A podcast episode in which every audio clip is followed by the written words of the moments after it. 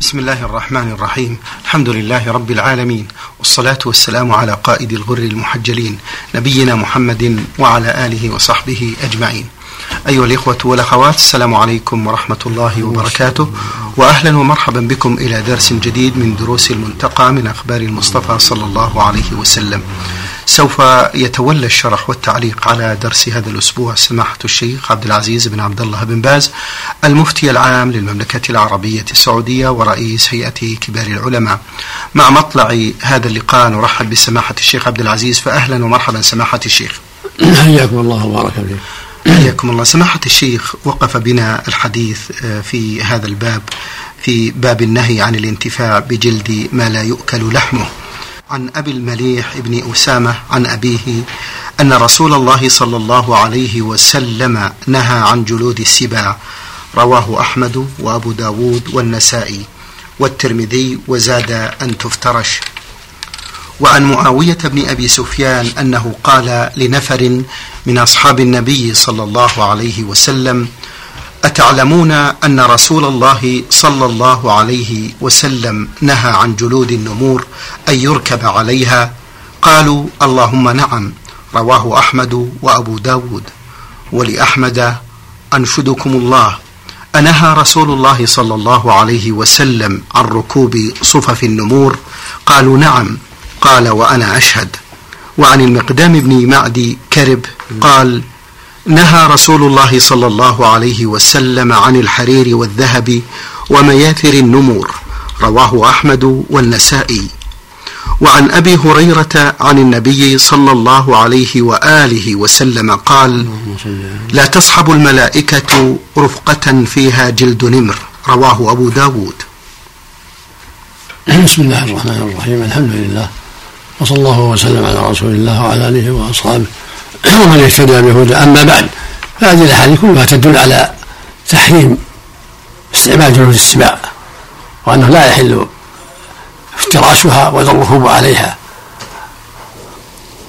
وبذلك لا يجوز أيضا اتباعها لأنه وسيلة إلى ذلك. ولعل الحكمه في ذلك والله أعلم أن افتراشها والجلوس عليها قد يفضي إلى التخلق بأخلاق تلك السباع من الظلم والجور والعدوان. فإن التلبس بجلود الجلوس على جلودها أو لباس جلود شيء من جلودها أو ما أشبه ذلك قد يفضي إلى أخلاقها. وبكل حال فالواجب على المؤمن هو امتثال أمر رسول الله صلى الله عليه وسلم والحذر مما نهى عنه. فلا يجوز له افتراش جلود السباع كالنمر والأسد والذئب ونحو ذلك. ولا يجعلها أيضا في بيتك فراش أو لحاف أو على سيارته أو على دابته أو على جداره كل ذلك ممنوع لأن العلة واضحة. أما الذهب والحليب هذا أحاديثه معروفة الذهب يجوز للنساء حلي النساء والحلي للنساء لقوله صلى الله عليه وسلم وحل الذهب والحلي لناس أمتي. وحرم على ذكورها. أما الذكر لا. ليس له لبس الذهب لا خاتم ولا غيره وليس له لبس الحرير الذكر إلا موضع أصبعين أو ثلاثة أو أربعة كما جاء في حديث عمر. الشيء قليل كالزرار وخياط الشق والرقعة اليسيرة أربع أصابع فأقل. نعم. من الحرير للذكر. نعم. سماحة الشيخ أثابكم الله الحذاء والفراء وغيرها القادمة من بلاد الكفار ما حكمها؟ إذا كان من السبع لا تستعمل. إذا كان بجلد السباع فالواجب عدم استعمالها إلحاقا لها بالافتراش. أما إذا كان لا يعلم فيستعملها. إذا كان لا يعلم أنها من السباع فلا فلا حرج. الأصل السلامة والأصل الإباحة. وهل هناك فرق بين أهل الكتاب وغيرهم يا شيخ؟ نعم. هل هناك فرق بين أهل الكتاب وغيرهم؟ المقصود جلد السباع إذا عرف أنها جلد السباع سواء كانت قادمة من اليهود أو النصارى أو غيرهم. أو من المسلمين.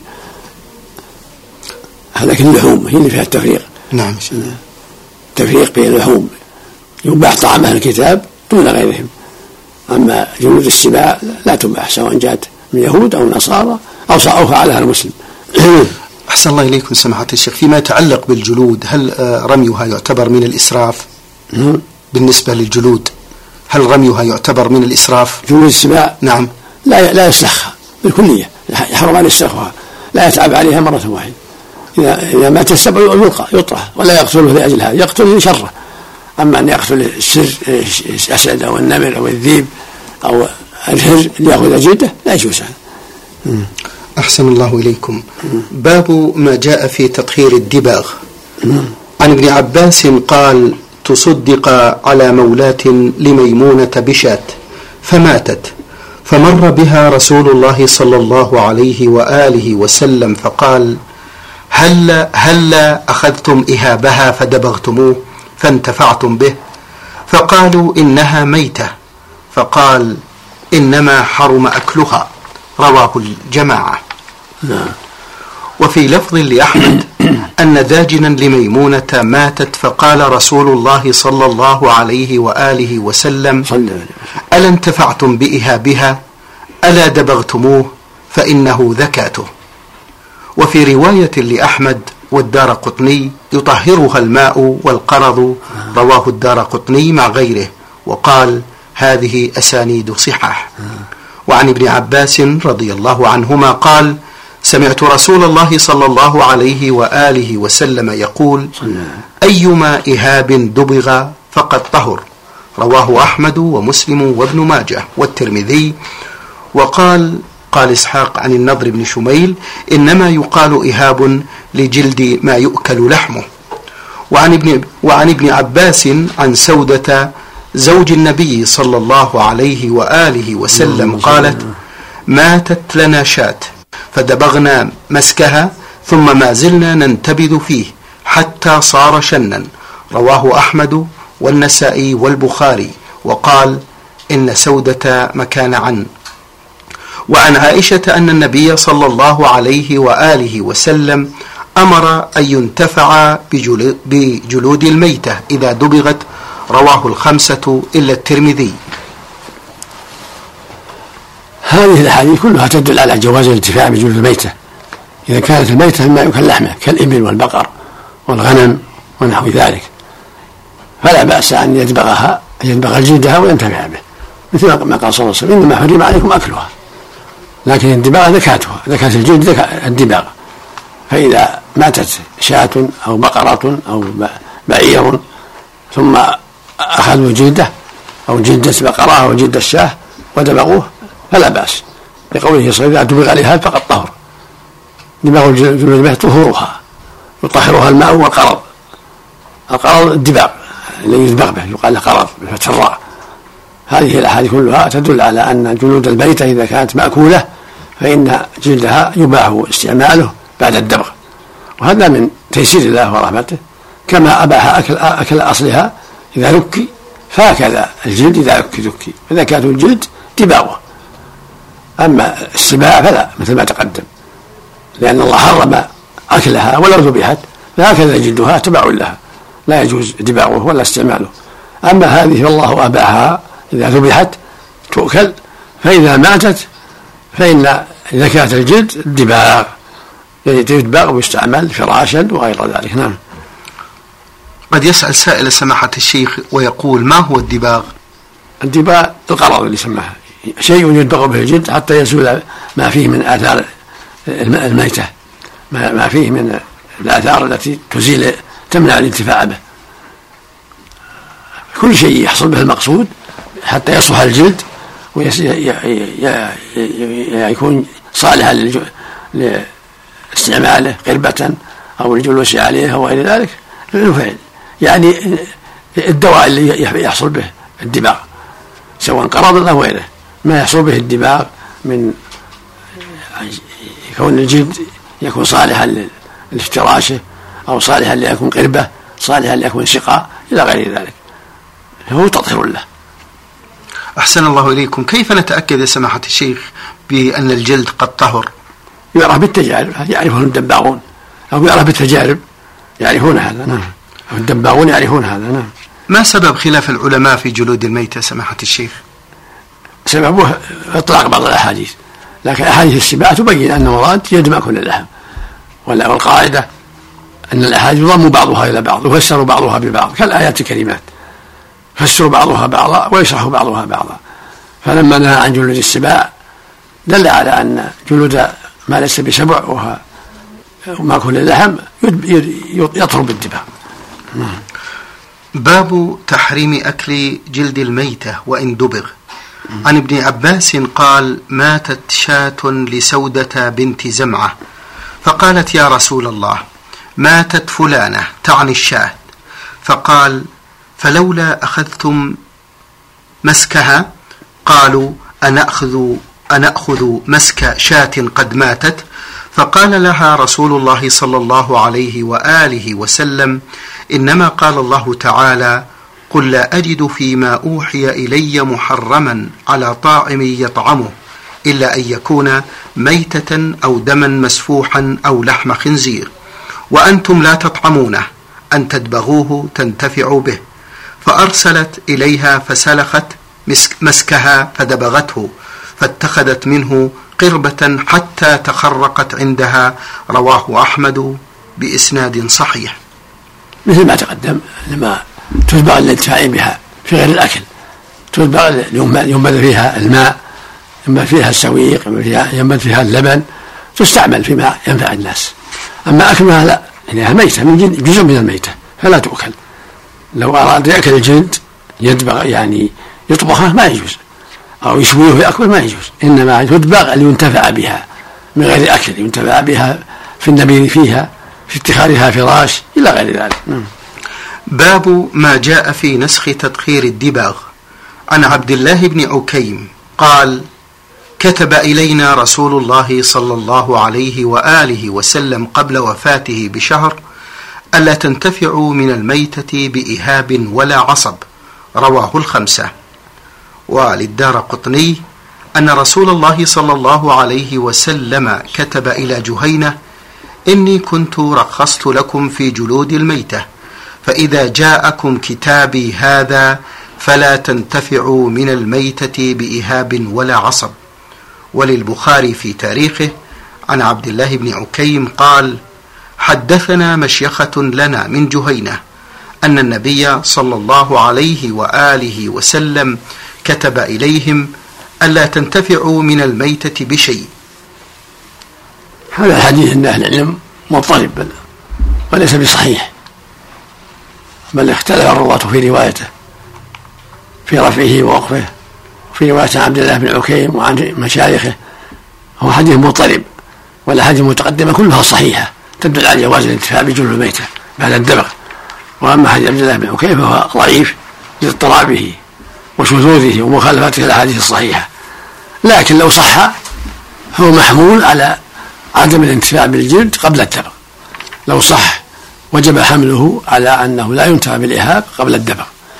أما بعد الدبغ فدلت الأحاديث الصحيحة السابقة على أنه على أنها حل. إذا دبغت الجلود جلود الميتة المأكولة فإنها فإن دبغها دبغها تطهير لها. أما حديث عبد الله بن عكيم فهو حديث ضعيف مضطرب. يخالف الأحاديث الصحيحة فلا يعول عليه. نعم. سماحة الشيخ ما هو تعريف النسخ؟ النسخ إذا تعارض دليلان ولم يعرف التاريخ إذا تعارض دليلان وعلم التاريخ. صار الآخر ناسخ المتقدم. إذا كان تعارض ولم يمكن الجمع بينهما تعذر الجمع بينهما وعرف المتأخر فالمتأخر ينسخ المتقدم. بأن يكون أحدهما يأمر والآخر ينهى. فالمتأخر ينسخ المتقدم إذا صح الحديثان ولم يمكن الجمع بينهما. وعرف المتأخر. هذا هذا معنى النسخ. إذا بشرطين أحدهما تعذر الجمع والثاني أن يكون الأخير معلوما فالأخير ينسخ المتقدم. أه، سماحة الشيخ يلجأ بعض أهل العلم إذا تعارض عنده حديثان يلجأ إلى النسخ هل هذا مسلم؟ لا ما يسلم. إلا عند تعذر الجمع. أيوة. والعلم بالتاريخ لا من شرطين. أن يتعذر الجمع وأن يعلم التاريخ. مثل حديث الرسول أمر بالقيام عند مرور الجنازة ثم قعد أمر نهى عن الشرب قائم ثم شرب قائم. يجمع بينهما بأن النهي للكراهة.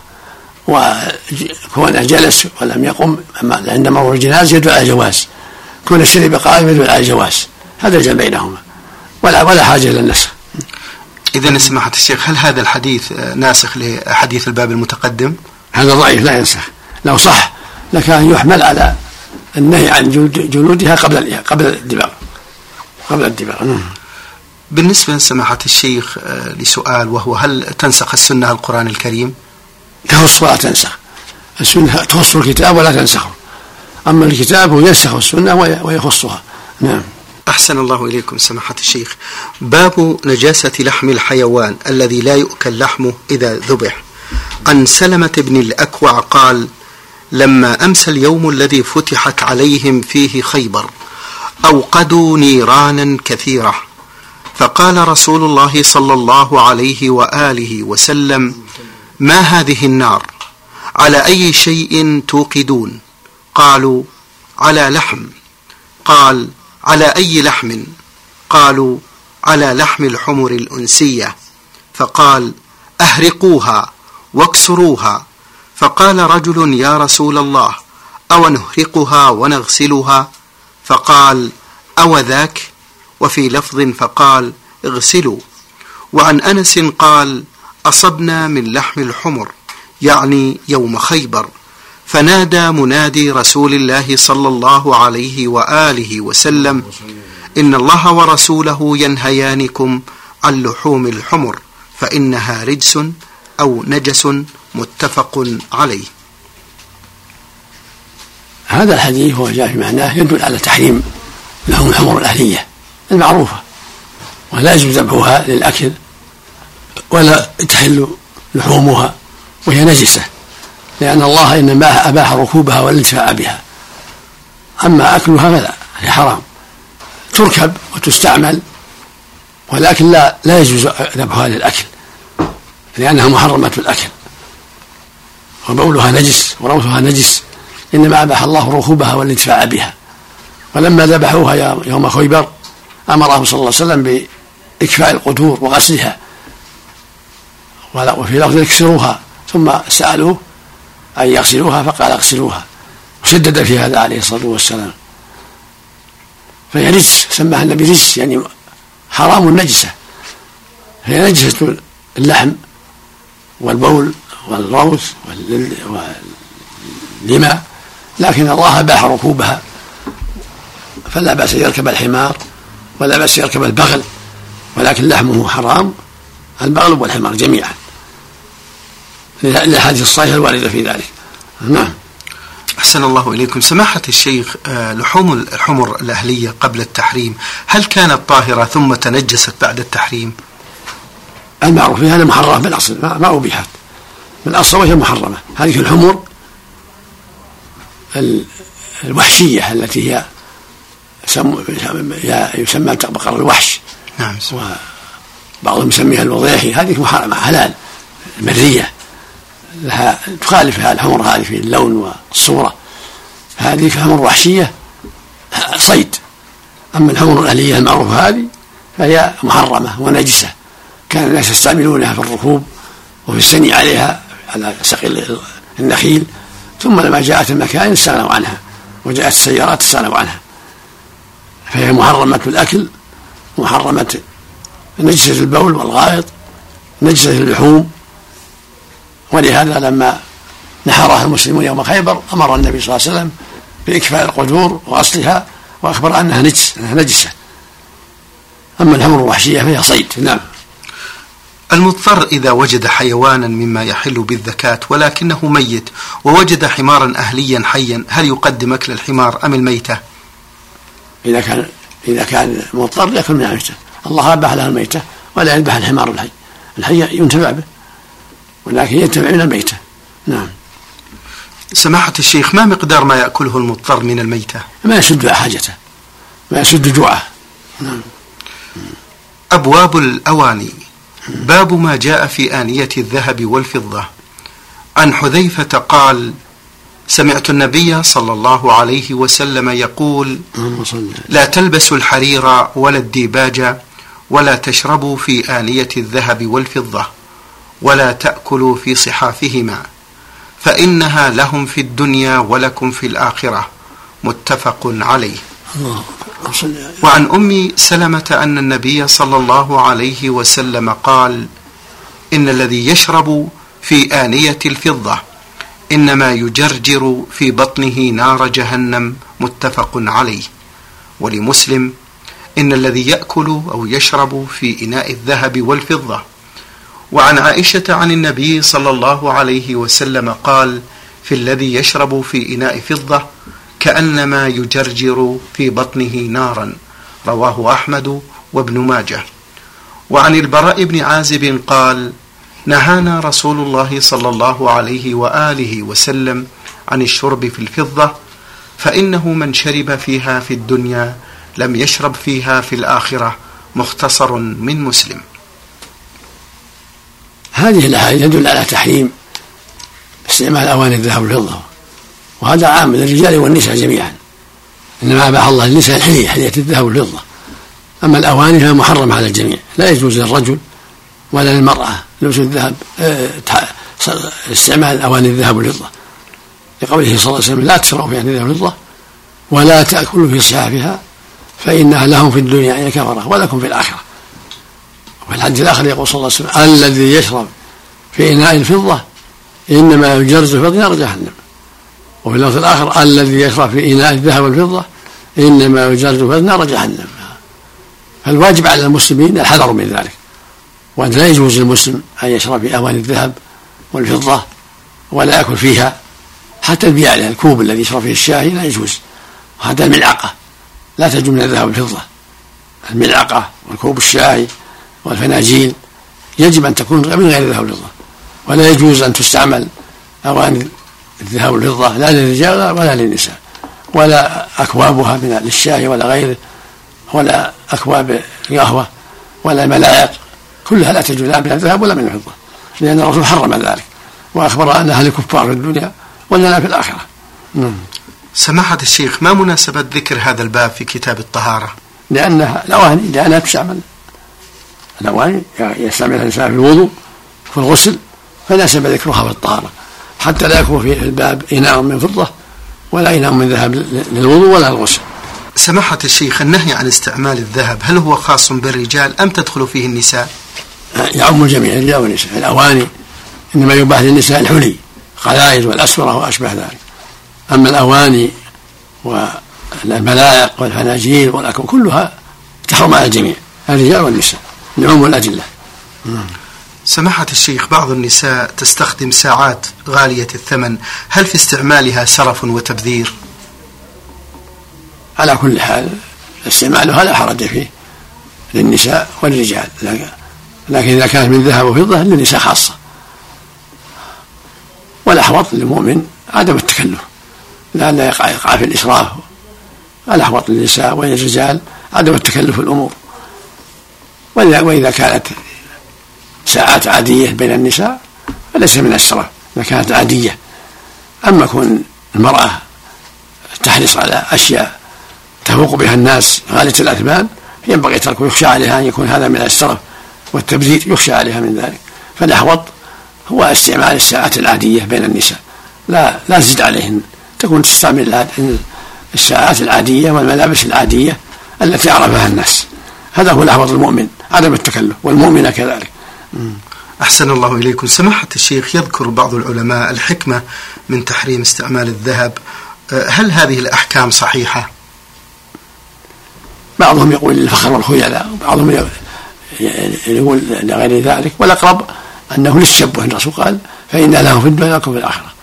فالأقرب من العلة هو منع التشبه الكفار. لأن الكفار يتساهلون في الذهب والفضة ويستاهلون في استعمالها. فالأقرب والله أعلم أن العلة منع التشبه بالكفار في استعمال الأواني أواني الذهب والفضة. ولأن فيها نوع من الإسراف ونوع من التبذير. لا حاجة إليها مع غلائها. في إمكان الإنسان يستعمل الأواني الأخرى من الحديد والنحاس وال